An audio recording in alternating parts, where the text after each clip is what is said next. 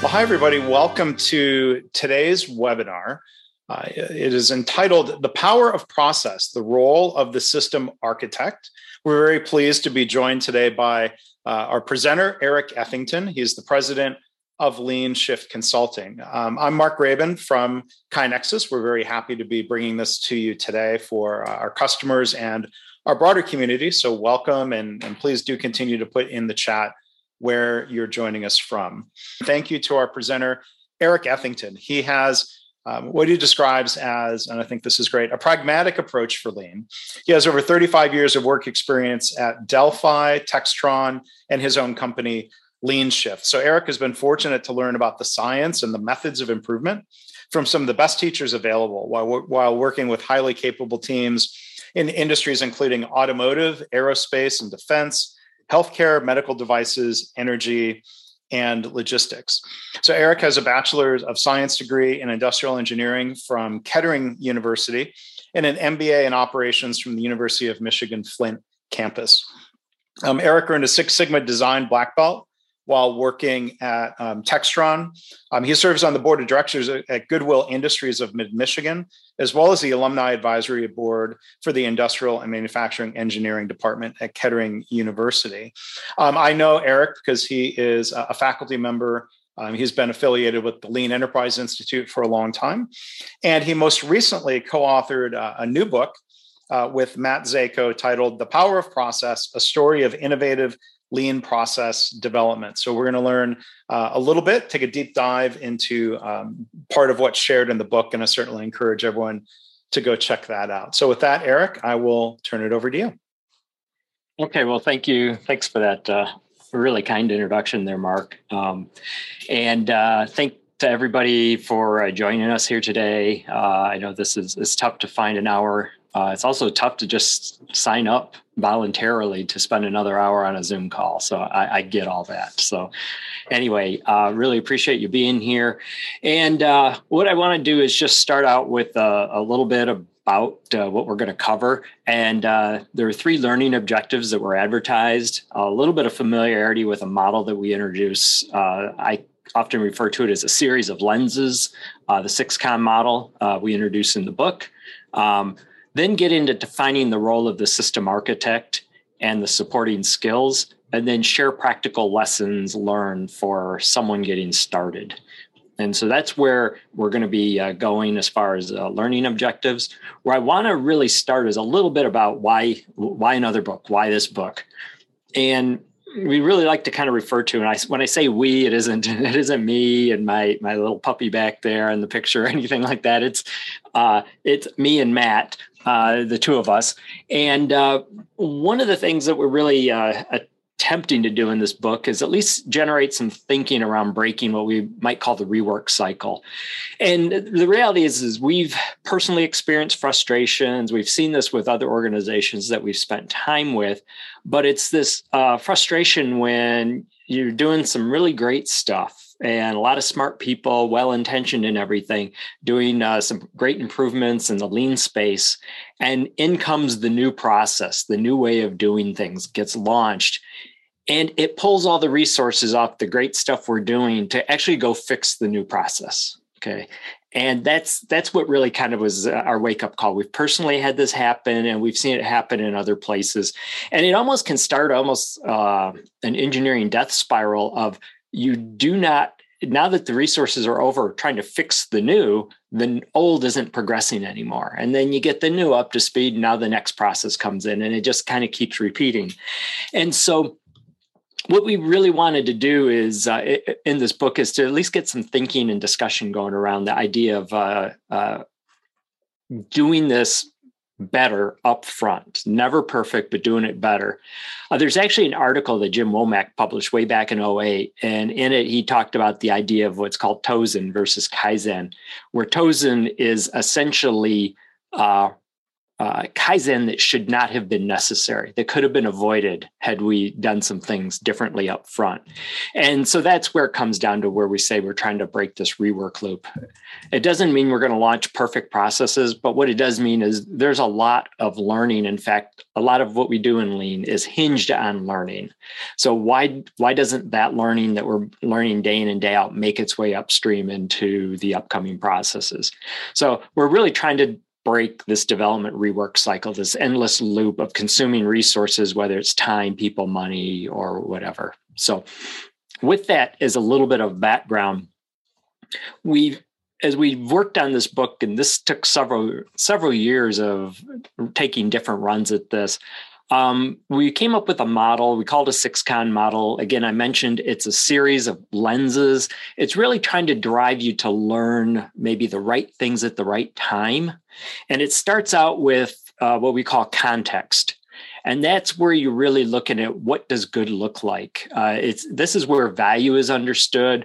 This is where the needs of all the different stakeholders are understood and what that value might look like to them. There's obviously the customer, but you can actually drive yourself out of business meeting everything the customer asks you to do. There's also investors, there's employees, there's shareholders, on and on. And so it's like you're really trying to look at the value equation from all of those lenses. Obviously, the customer is king, but what's that intersection? What's that sweet spot? And what does performance, good performance, look like in, in those in terms of those? And then the idea of concepts is okay, now that we've identified that sweet spot, let's zoom in on it and let's start coming up with uh, multiple ideas to uh, fulfill that value equation. Um, and in this case, it's multiple process concepts. Um, I always like to warn people that you know we we live in a an infinite universe, and if all you have is one idea, you probably haven't stretched yourself. There's there's a lot of options out there, and so that's what we're really trying to get people to think about in concepts is what are a lot of the different ideas that we could look at what are some ways of looking at them what is better about some than others? And then that'll lead us into the next area which is converge which is where we take all of those different ideas and we start running some experiments some tests we learn some additional things. There might be more clarity on the requirements of the program but all along here we're starting con- to converge those ideas from the many to fewer to the one loose idea that we're really going to go forward with. That's when we get into the next phase, which is configure. And that's where we tighten up the, the looseness of that idea. And, you know, for simplicity, we call it configure. There's also embedded in that the idea of connect uh, which could have been a seventh con, but we just decided, you know, now we're getting a little carried away. But it's not just how are you physically con- configuring things, but how are you connecting this? Essentially, what we're trying to do is develop a value stream here. It isn't that we're going to just put in some physical tools, some workplaces, some workstations, and say we're done. How does this whole thing connect together? And then, so within configure, we're driving down into that detail, the actual detail process design. The next element is confirm. And that's where we're, as this thing is being installed, whether it's a new clinic going in, whether it's new processes within a transactional environment, whether it's a new line, um, as this thing is starting to come together and the components are coming together, what can we be doing to test that to see if it's meeting the original metrics we discovered way up in context? What does great look like? Well, we're going to have you know certain margins certain quality levels certain delivery capabilities and so on how are we doing um, and we're supposed to keep an eye on that all the way through this but at this point we're starting to get some physical stuff that we can test and run real experiments on the actual the actual configuration and so this is where we run those in some i'll say uh, predetermined methods and come and do some reflection. It's essentially the PDCA cycle on the on the entire uh, development uh, process development cycle. And then the final one is actually continuously improve. I, I started off saying you're not going to launch something perfect. Okay. And if it was perfect, we're not smart enough to know that it truly is perfect anyway. Um, the other thing is, is unless you're putting energy into improving something, the things of the world are changing and making it degrade anyway as a process. And so there's always going to be that need to continuously improve. But now we're actually driving continuous improvement starting at a higher level than if we were to do what maybe has been done in the past and we reproduce what has already been kaizen and we just take the prints from three years ago or the design from three years ago and go plug it in. So why do i give you all that? This this isn't for advertising by any means. It's it not to overuse the word but it's context for this system architect what is on their plate. And so that's why i wanted to start with this to give you some idea of when i talk about a system architect this is part of what they're going to be managing all along. So essentially, the system architect, as we flow from idea to delivery to get certain outputs, the system architect is the person helping to orchestrate all of this. And as they orchestrate this, they essentially have what I would say uh, two problems, two big problems to keep their eye on. Okay. One is the development of the physical value stream. Again, it might be the clinic. Um, it might be a new type of treatment process that's being designed, but it's the actual development of that physical value stream. But interdependent and overlapping a bit is also managing and spreading the new way of working because this shouldn't be a one time thing. This needs to also uh, occur over and over again. So, how do you systematize it?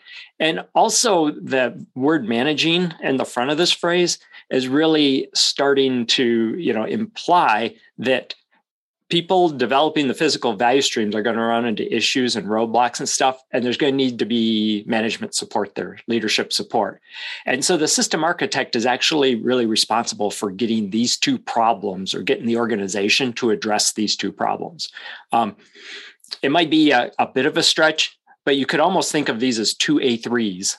And the system architect owns both A3s. They're, they're going to be the writer, the author. They don't have to know it all, but they are responsible for getting the organization to understand these issues and act upon them. So, architect, I want to spend just a second on the word architect because it's, you know, it's a, one of those big, what, what is I don't know the phrase ten dollar word or hundred dollar words. Like why why did I just say, say change agent? That's in one of my early careers. We called folks maybe like this a change agent. Um, but the idea of an architect uh, was first introduced to me. Uh, a guy named Dave Logozzo. He was with uh, LEI at the time. In 2009, he was doing a senior leader series, and he kind of threw out this idea of the architect as a as a word to describe this and it really resonated with me, not just because of the definition, but if you think about an architect, they need to know enough about buildings and building construction and stuff to help guide and set a vision. But they aren't swinging the hammers. They don't know maybe the exact latest in construction techniques, but they know enough to be able to guide the whole thing to come together. And and also to be able to set that overarching vision. And so the term really stuck. You know, back in 2009, it stuck. And, and so Matt and I proposed the term in the book that we have this idea of this system architect and they again really are are responsible for maybe we'll call it these two different problems these two different a3s to work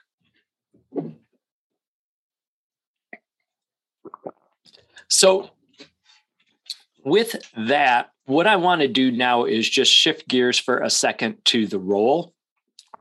And I'll describe this at a high level.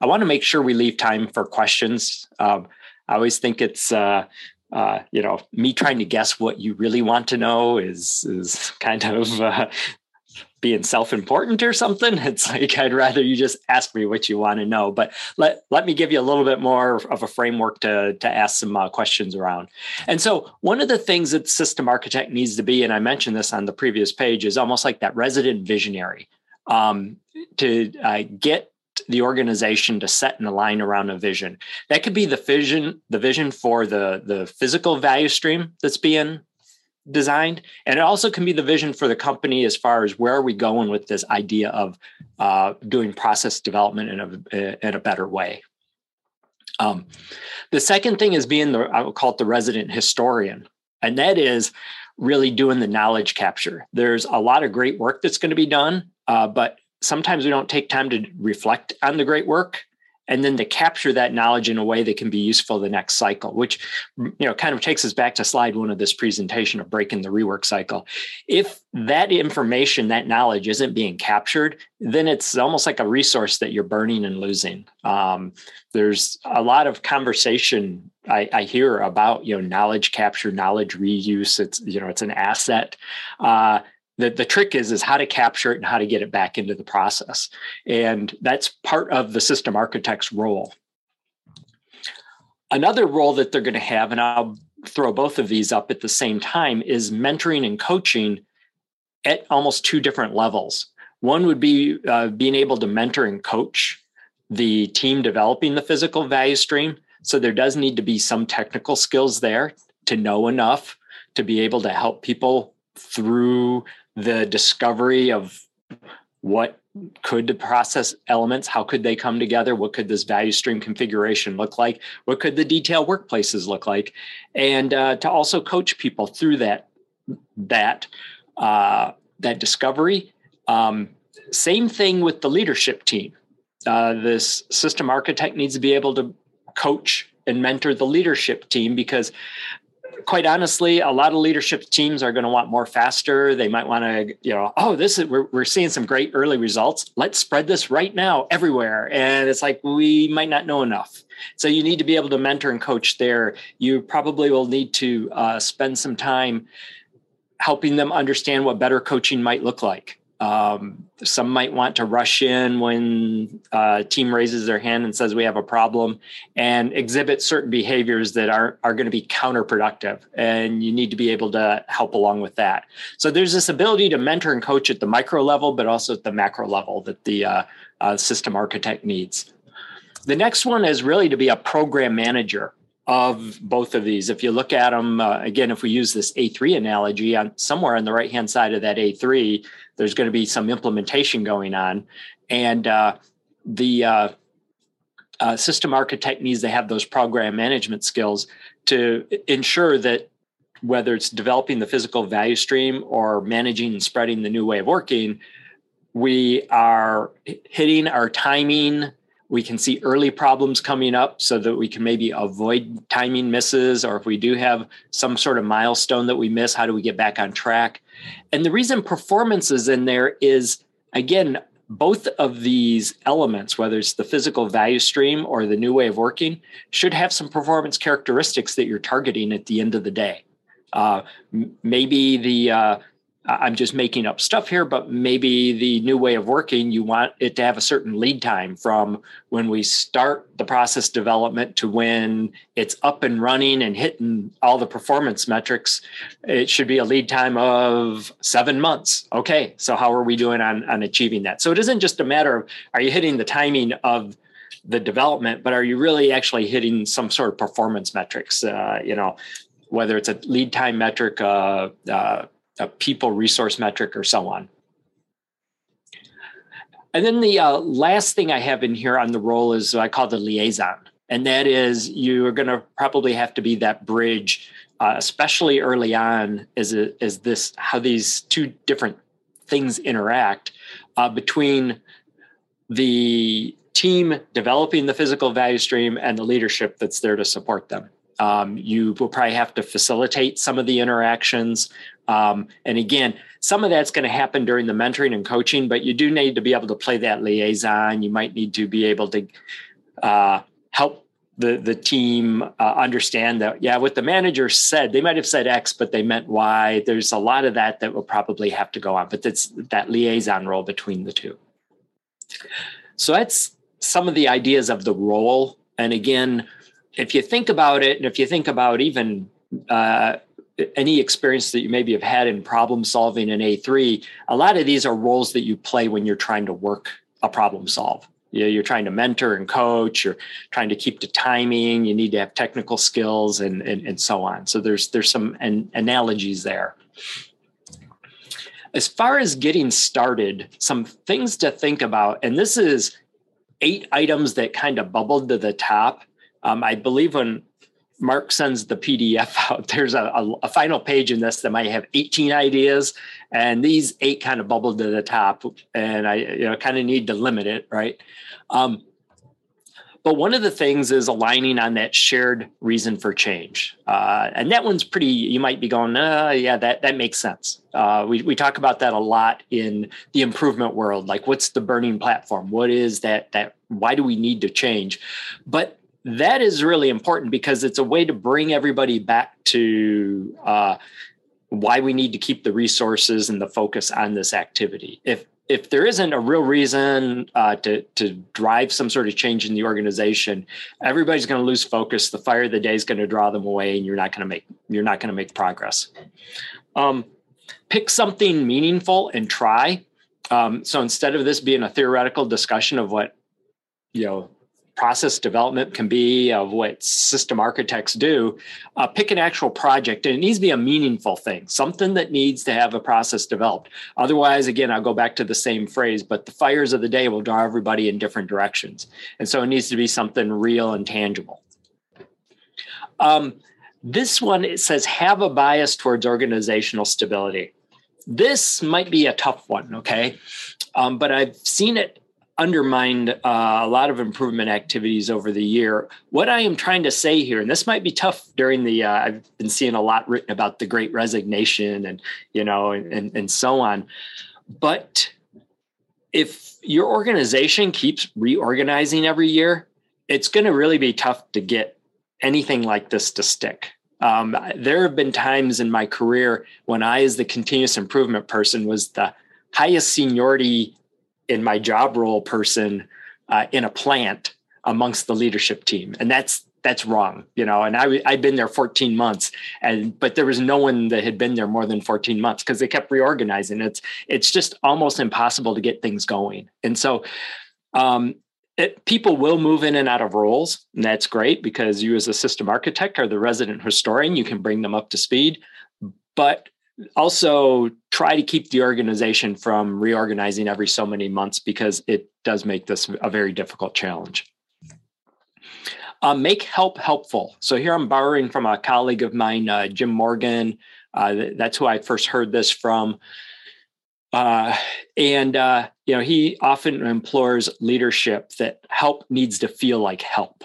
And so, if leadership's version of help is oh you're off target. Uh, you get to come in and report twice as often to me on status. That's not helpful help okay? So we, we, we need to really think about that is as you're designing the system getting it to work that that help helpful is happens to be in the same band that the liaison role is in because that's where you're probably going to have to uh, play some of that is when you're uh, being the liaison, also watching for is the help we're giving actually helpful, or is it just more busy work, or is it actually slowing things down? Number five is coach situationally.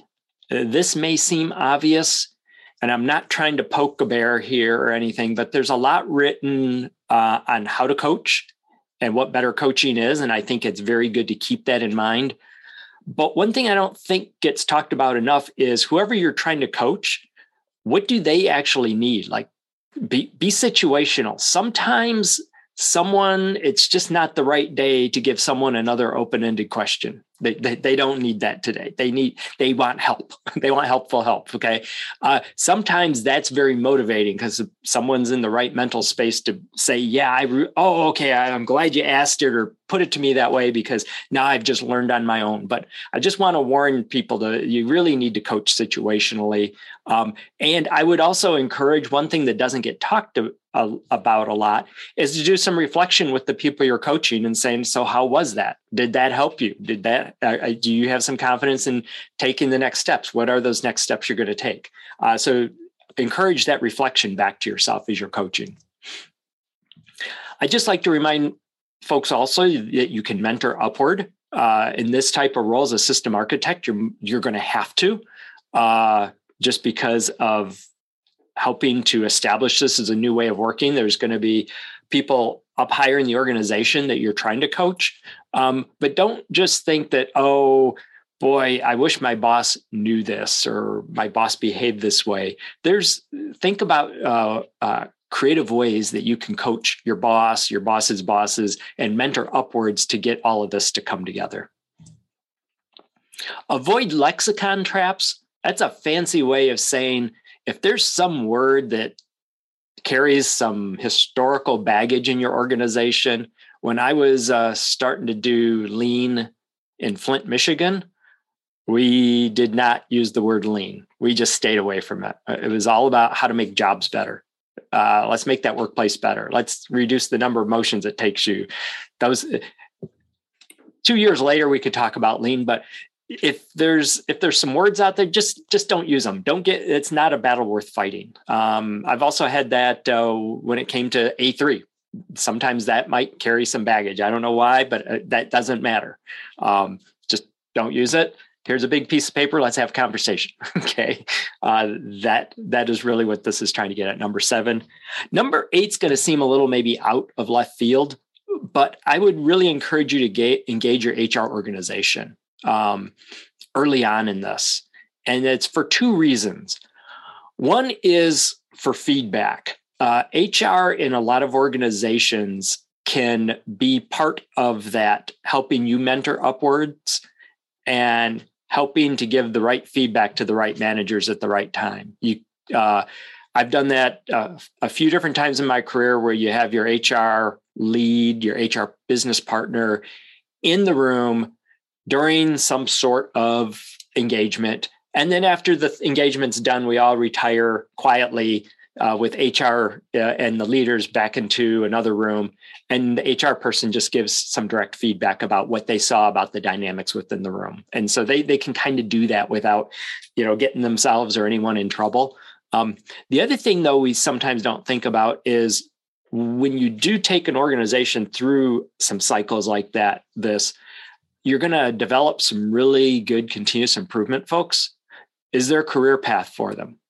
Um, often organizations don't think about that. The only career path is for them to go directly into some sort of line leadership job or, you know, uh, run the clinic or something like that. And some people really love this type of work and are really good at it, and they're very comfortable in this uh, problem solving and managing flu- through influence space and you know do you want to force them into roles that they don't want? Or are you going to force them to really capitalize on it? They have to go to another organization. And i've seen that happen many times where we didn't think upfront about the the path component for folks bubbling up in an organization through some of these experiences. And the only way they can uh, get some additional benefit career wise out of what they've learned is to jump ship, go somewhere else, and take all that knowledge and skill with them. So that's why I threw number eight in. Again, there are like 18 different ideas I had, but I thought eight seems a little bit different than the other seven, but it's, I think, actually a really critical thing to think about is HR and how HR can help you make this happen. Um, and that's for all my HR friends out there that I've worked with over the years that have been so great. So that's what I have presentation wise again, I want to thank you for uh, having me uh, in to to talk briefly here, and then uh, I'm going to pass it back to you, Mark. To thanks, thanks, Eric. We have uh, time for a long Q and A session. Um, we I don't think we've ever had anyone complain that Q and A was too long. So thank you for leaving um, time and, and, space for that. Um, a couple quick announcements um, to be notified of future webinars um, go to kainexus.com slash webinars. There's a place where you can sign up to be notified via email if you're not already getting notified of upcoming webinars. Um, December is still uncertain. It might be an Ask Us Anything format with uh, Dr. Greg Jacobson, who is a CEO of KaiNexus, uh, him and or myself. But if you want to be notified, again, kainexus.com slash webinars. If this is your first time attending one of our webinars. Um, we have this library of more than 100 um, recorded webinars from the past couple of years. Um, those are all freely accessible. Um, again, kainexus.com slash webinars. Look for uh, the button to click on for the webinars on demand library. Um, additionally, we have uh, a blog, blog.kainexus.com. There's uh, something on there uh, almost every day. Again, you can subscribe to receive those via email, or we encourage you to go check that out um, at uh, whenever you like. And then we also have a, a podcast. The audio from today's webinar, if you'd like to revisit or share it, um, will be available in the podcast feed later today. You can get to it at kainexus.com slash podcast. You can subscribe through Apple Podcasts, Spotify, Stitcher, Google Podcasts, basically any uh, app. Uh, Overcast is uh, the favorite podcast app of uh, Greg Jacobson, and I've been using that, and it's available there as well. So I encourage you to check out all of those resources, and you can see contact info here. Um, Eric's email and uh, his website, leanshift.com. So I'm going to shrink that a little bit bring the focus on uh, us as uh, we have a chance to chat and um, take questions. So encourage people, please do continue submitting those questions via the Q&A function um, if you can instead of chat. Um, so uh, one, one thing I was going to ask you to follow up on, Eric, if you could, you know, you, you mentioned earlier in, in terms of setting context of, of what to do and, you know, being customer focused is talked about so much, of course, by Toyota and within lean methodologies, but you, you talked about maybe this pitfall of the risk of going bankrupt doing everything customers might want. I was wondering if you could give an example or just sort of elaborate on that a little bit. Um, yeah. Uh, so let's just say that there are uh, the the auto industry. You mentioned uh, Toyota. The auto industry is probably full of examples of suppliers that do genuinely put the customer first. That you know, the the, the quality levels. In fact, when I uh, left auto years ago, I was I was somewhat surprised there were a lot of prerequisites that you have to have in place to compete in the auto industry even as a supplier that's been beaten down over the years there's a lot of prerequisites that you have in place that you don't realize other industries aren't considering yet. So that was that was kind of a big eye opener to me.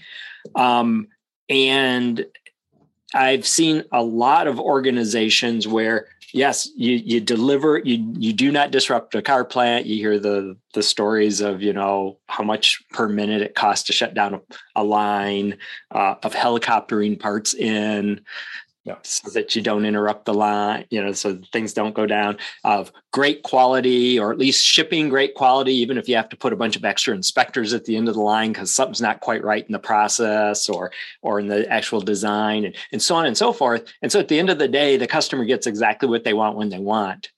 Um, but you spend a lot of money, a lot of resources getting there. Now, there are some customers that would say you didn't give them what they wanted. I would argue that maybe a Toyota would say you didn't give us what we wanted because we want you to be stable too.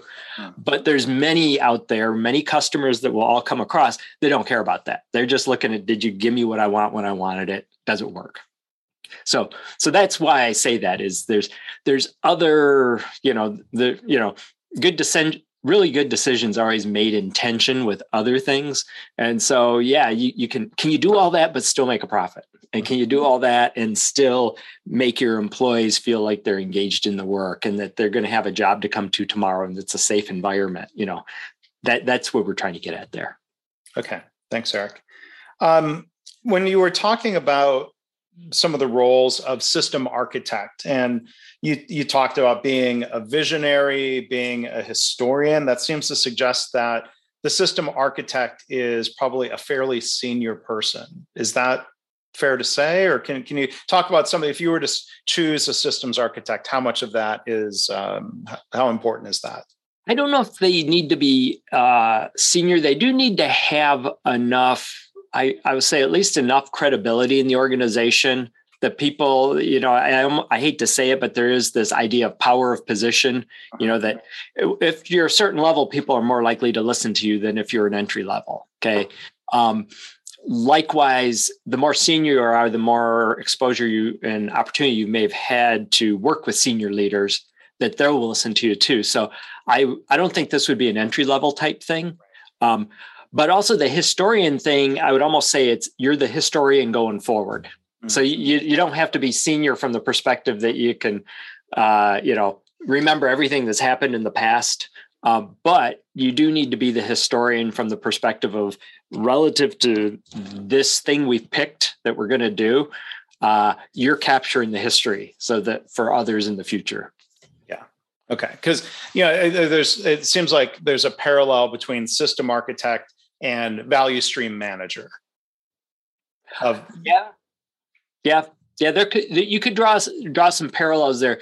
I, would say the the one difference, and I guess it depends. You know, this might be a terminology thing. Mm-hmm. Is you could be the you know the value stream manager but you're also going to the system architect is also developing and going to own the process of how our processes how are all the future value streams going to be developed? Not just the one i'm managing but right. all the future ones. Yeah.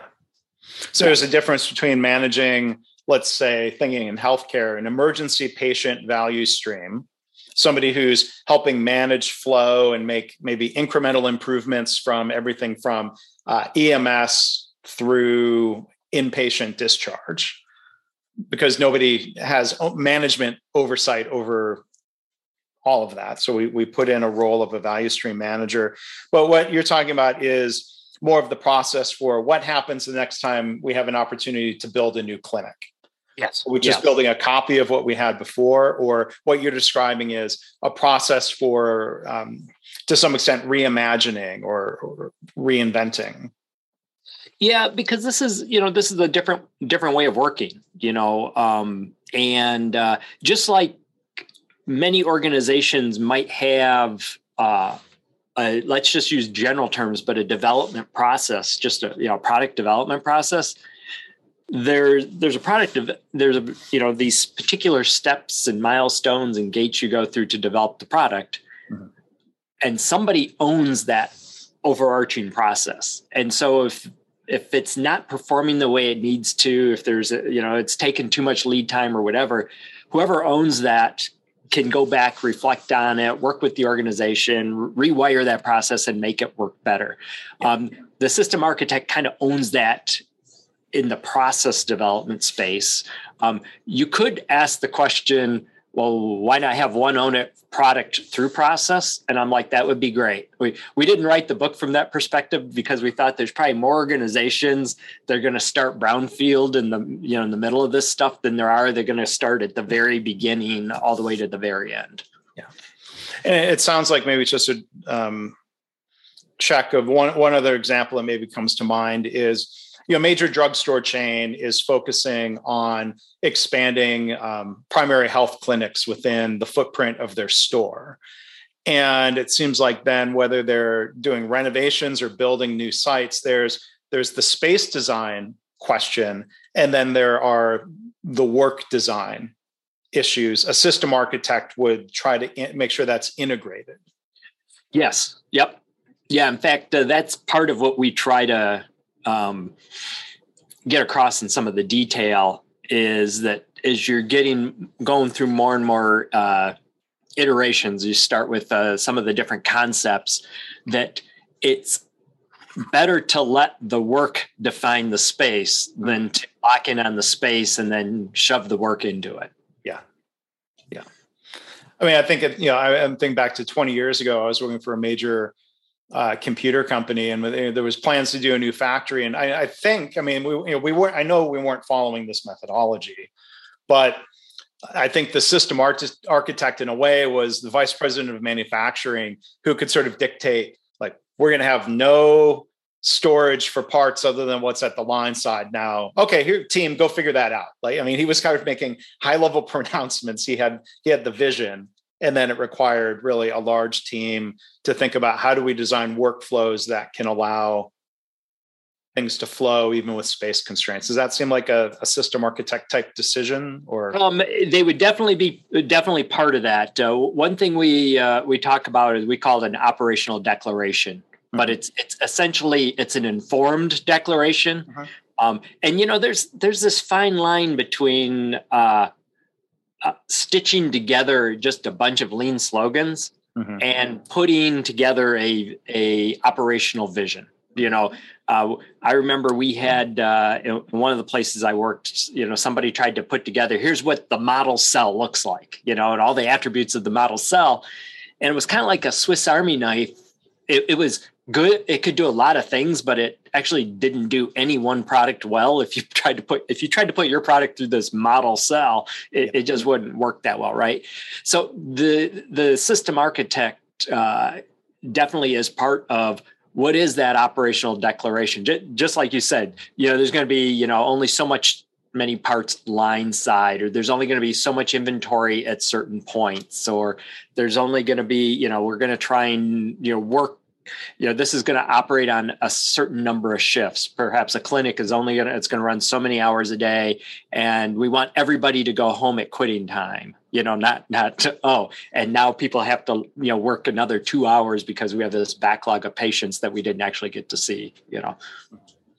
It sounds like following the model that that you and Matt talk about in the book, you you would have an idea of this organizational operational pronouncement, but then you're going through some cycles of let's let's make sure that this is going to be workable. Like there's something like yes, yeah, you you there's something to be said for um, kind of a moonshot ambition but there's the reality of mm, we need a factory that's going to be able to run like let's not um, let's not hamper ourselves by sticking too stubbornly to a pronouncement. So as you go through these cycles, this is where you talk about um, converge and configure of just kind of iteratively moving along to here's something we think is workable. Yes. Yeah. In fact, inside of each of those, there's like iterations within inside of each of those. So even if you think of, uh, you know, uh, concepts, there's multiple iterations to come up with multiple concepts and then a method of comparison between them uh, to be able to make some more objective decisions so it isn't that someone comes in and blesses one and you know denounces the rest. And this is the way we're going. It's like no there's some objective ways because you got to keep the whole team that you're uh, you're relying on engaged too. And these are some of these are their ideas that are going to be said no to or adopted and so on. Um, but there's iterations within every one of those cycles. Um, uh, I had someone asking a lot of questions one time about which tools do you apply within which sections, uh-huh. and it's not a bad question to ask. And it's you know I'm going to give the consultant answer of it depends, right? Yeah. But the other thing is, it isn't so much what tools are used in which sections, it's how deep do maybe the tools get applied in which sections. Because early on, you can be looking at a whole value stream and use a value stream map, but there's maybe not as much definition on the process boxes. But as you get further in, you're still using the value stream map, but the depth that you're going into is, is, is deeper. And so there's some iterations even within tools that happen. Yeah. So I, I jotted something down about that, and there's a question that came in from David. You may have already said what you would want to say about this, but David had said, in in my experience in process development, there's usually an iterative element to it. Where does that fit into the six con approach? So I, I think you've addressed that. Is, is there anything else though that that you would want to say to that? No, I'm glad he asked the question because absolutely I don't want to come across that this is a linear thing. It's uh, there's iter- iteration within. Again, that's maybe why we describe them as lenses because you know in context you're looking in more more general, but you might be going through some iterations within there. I think in the book we go through eight eight different iterations before we settle on the final. Here, here's what we're actually going to configure around. Um, so it is heavily iterative because it's very learning based, and it's also you know rather than have a general discussion about is this workplace design better than this, well, let's mock it up and give it a try. Right. You know. Yeah. How do we know until we try? And I think one of the keys, whether it's an assembly line or a production cell or a clinic, how do we iterate in a way that is uh, less expensive and less risky than building the real thing and then realizing, oh no, we oh we we we missed something. Like that's where you said mock-ups and strategies like that are key, right? Yeah, yeah. In fact, uh, that's that's always part of the kind of the thing is how how detailed, how elaborate do you make a mock-up or a prototype? And the reality is that uh, let me back up here. The uh, reality is that uh, you almost need to walk into it like, well, what are we trying to learn here? You know, what, what are we trying to compare? What are we trying to discover? What are we trying to expose here? And then make it uh, elaborate enough to do that, and no more elaborate. Mm. You know. Yeah. I mean, do, in your experience, do you do you see a role um, for you know computer based simulation as a way of testing different concepts or approaches? there, yes, with with parts of it. Um, the the you, you caught me hesitating there. There's kind of a middle ground there because we also don't want to do it. Um, my my early industrial engineering roots were in computer based simulation, and you can very quickly come up with something that completely disengages the workforce because it's just way above them. You know, not it, it's it's and, and, so that's that's why there was that little bit of hesitation. Sure. Is there there's a way to take people through that uh, and some of it is actually having them involved in validating the models um, so that they go, wow, this does predict what I just did. And, and then now it, it has a whole lot more meaning than. Yeah. I mean, I think maybe there's a parallel, um, you know, there's a time and a place for simulation, perhaps. Um, the parallel might be that, you know, uh, looking at metrics, performance measures, critically important, but that's not a substitute for going out to the workplace to to really see what's going on with your own eyes. So you can find a balance. Yeah, Yep. Um, there was another question here that came in um, from from Howard. Uh, I love the idea of architect instead of the name change agent. I think the risk of the quote unquote change agent is that they frequently don't grab onto your second point of making the process permanent. Um, so, the question any advice on metrics that you've seen used to help us tell if the new process is actually quote unquote sticking? Is that based on metrics or observation or both or? Um, so uh, I guess two two things there. Um, if the new process is the new value, you know, this is I, I created this confusion, so I apologize, okay? Because I've got I'm using through this whole thing, I've got two parallel process hats on. There's the, the value stream, and then there's the the the process of process development. And so let me try and answer one and then answer it in the context of both of those. Um, uh, one of the things that we really do encourage is people to in the value stream development you know what are the the, the key metrics for the stakeholders? And again i, I rattled off some uh, earlier as far as you know maybe it has a particular profit margin. It has a you know a particular uh, you know return on investment or, pro, or particular profit margin particular quality level. It can be delivered on time at a certain you know a certain on time delivery capability. Um, you know you can also um, I've not seen a lot do this, but you know, you, could have environmental impact or something as a target. You know, you, you could do that up front, make that a target.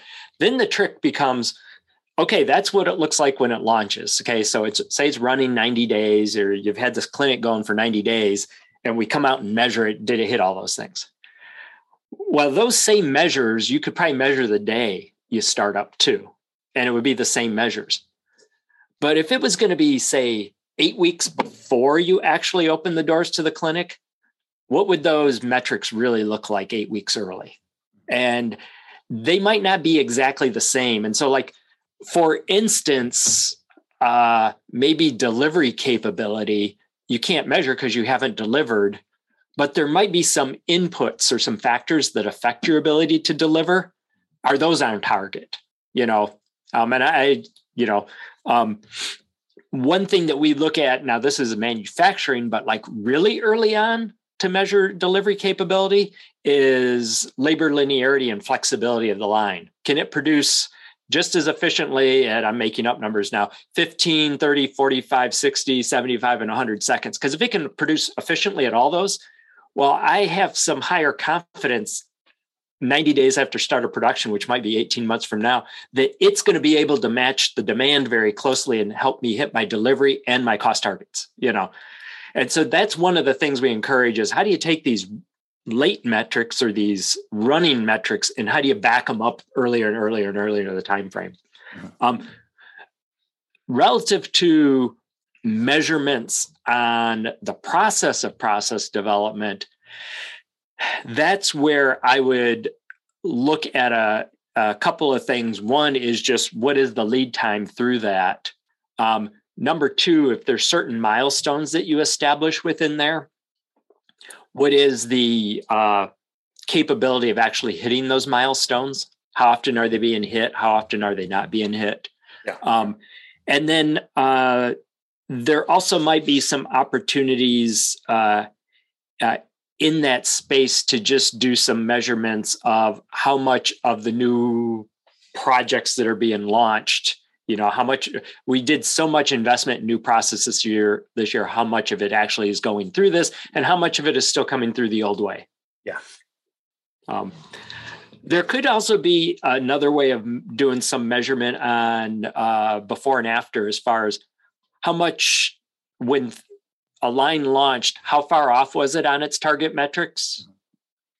And how long did it take it and how much resource did it take to get it back on target? Because that's one of those things that ideally you want that to go away you know that if we said we're going to launch with you know uh, you know 99.7% on time delivery in model mix and sequence then we want the day of launch it to be at that you know um, let's see. We have another question here. Thanks for that, Eric. We have another question here from Faisal who says, uh, first off, wonderful presentation. Um, nice to see you mention HR and its role. Um, so the question is wondering if you could elaborate a bit on finding the organizational sweet spot as an external consultant. So I'm we might want to ask Faisal to maybe put in a bit of a follow up, um, follow, finding the sweet spot of how to navigate an organization in general or finding the sweet spot and like would an external consultant ever be the system architect? I think the i think the system architect actually needs to be an internal person. Like i would be a terrible system architect. Now you could pair me with someone that I'm developing to be the system architect. That's that's another you know that's another approach. Okay, but I always think the system architect has to be has to be internal because it's, it's someone that's going to need to be there day to day, day in and day out, m- nurturing the system, especially early on. You know, you would love it to be a, a, day somewhere in the future where you don't have to have a system architect that's watching over this process and nurturing it along but let's solve that problem when we get there. Um, I, I, think a lot of times, even just uh, lean as an initiative within an organization, there's usually someone who is shepherding that early on. And it turns out we, as much as we want lean to be in everybody's daily work, uh, the need for that role usually goes on for a while. Um, and so, to that question, you know, yeah, the the system architect needs to be an internal person um, no, I'm sorry. Go ahead. No, is there is there more like the as far as the I, I mean, if I could get a little clarity on the what's meant by the sweet spot and um, yeah, I haven't seen a follow up from Faisal, but okay. for that, if um, if they're still on the line, um, to maybe help clarify around that. But one one thing you made me think of again, it seems like there's a parallel to between this role and a value stream manager. Like I see an ideal future state where this is now it's just how the uh, the organization thinks and manages itself in terms of value streams and focuses on flow and is broken down silos. That formal role of value stream manager might go away, but to your point, it might be very helpful and necessary for a while or any internal process improvement specialist. I mean, Toyota still has an internal group to help maintain and teach standards related to the Toyota production system. And arguably, by definition, TPS is the way they do business, but there's still a role for somebody to, I don't know if they would use the word architect, but somebody to help oversee and. Yeah, yeah you could, uh, in fact, I could like and again, I, I, don't want to talk to about the book so much. I'd rather talk about the topics that people want to talk about here. Yeah. But the uh, the way we wrote the, the actual book, there was a pair of people that fulfilled the system architect role. Because in the particular organization, we wrote as a story. In this particular organization, there wasn't a clear cut, this needs to be the system architect. But if you were to take a model on like that early on, you know, and this is where people need to get creative about their own own situations. That system architect, uh, you know, coming out of the t- back end of that, now you got a process developed one of those people could stick around to be the value stream manager and the other person continue to be the system architect to take it to the next the yep. next place and maybe develop the next value stream manager. Um, there might be a way of pairing a value stream manager into this. If if your organization has that kind of structure where you're going to have a value stream manager, maybe they're part of that implementation team and paired with the system architect. So now the system architect's role is still that technical help, but at the end of the day, they move on to the next thing. They still own the overarching process of process development and how to make that better and how to help leadership understand their role. And now they come and they nurture the next value stream manager. Yeah. Because for me, it seems like one of the key takeaways or a high level summary is, you know, we often focus on making sure we have a repeatable process, appropriately flexible to help get the work done for the customers. Then there's also a process for bringing new process to be or the new version of that process to be. If we're doing that enough, hopefully it's a repeatable but refined process for that over time. Yeah, that's a that's kind of a good way to to tie all that together is yeah, just just like we would try to design a repeatable process to generate value for the customer, what we're trying to do is generate or create a repeatable process to generate value to generate value for the customer you know? It's, it's like one one level removed. Okay. Uh, maybe we have time for uh, a couple other questions here. So jessica said again thank you for a wonderful presentation. Uh, she's here in a small nonprofit in Chicago, and the improvement process is still pretty new in human services areas. So she's wondering um, do you have any advice on tools or systems you would recommend for tracking and recording some of the history that you talked about in the context of system architects? How to track that history in a meaningful and accessible way? Yeah, that's that's I I would uh, welcome a, a, good, a good, like a really good, solid example in that space. Um, there's the obvious ones where people maybe will set up a, uh, uh, you know, just an internal site, a SharePoint site or something like that to capture. My, my, I'm not saying don't do that, but part of my caution there is if you don't design, here I am going off on process again. If you don't design a process to put data into that mm-hmm. and to categorize it in a certain way and then to also sunset stuff as it get old gets older or archive it or something you fast forward in two or three years and you've got this unmanageable snowstorm in there that no one goes in there anymore. And so you didn't really achieve what you wanted okay? Um, one thing that uh, and this is going to be a really like i know kind of a very general answer and so i don't know if it we'll see if there's a want to ask a follow up question if it's not quite helpful. But one of the most effective ways to capture knowledge is to build it into the work itself. Okay. Um, and we do that, the, the physical version of that, and that's where it's easier, is when we start to learn about how to maybe better lay out a workplace and we physically create that layout.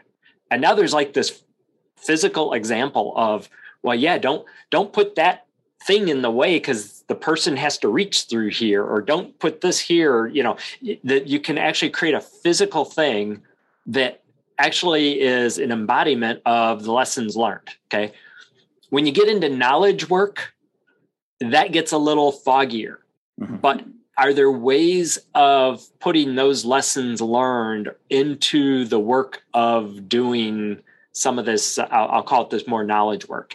Um, sometimes that might be done through checklists. Sometimes that might be do, done through uh, you know software that uh, gives you cues. Um, now i'm kind of getting more engineering oriented but uh, you know you can develop cad systems that say no you can't do that kind of dimension or that kind of uh, maneuver in here because that violates the, the, the standards the, the knowledge that we've captured all right. Well, thank you, Eric. We're almost out of time. I will tack on a comment, you know, for KaiNexus customers who are using our software to track their improvement activities, their Kaizens, their A3 uh, and, uh, initiatives. If they were to embrace this, um, you know, process design methodology, I could see them um, configuring and using KaiNexus to help track that process development model and lessons learned and um, improvements over time. Uh, you know, as as as that um, as one former repository.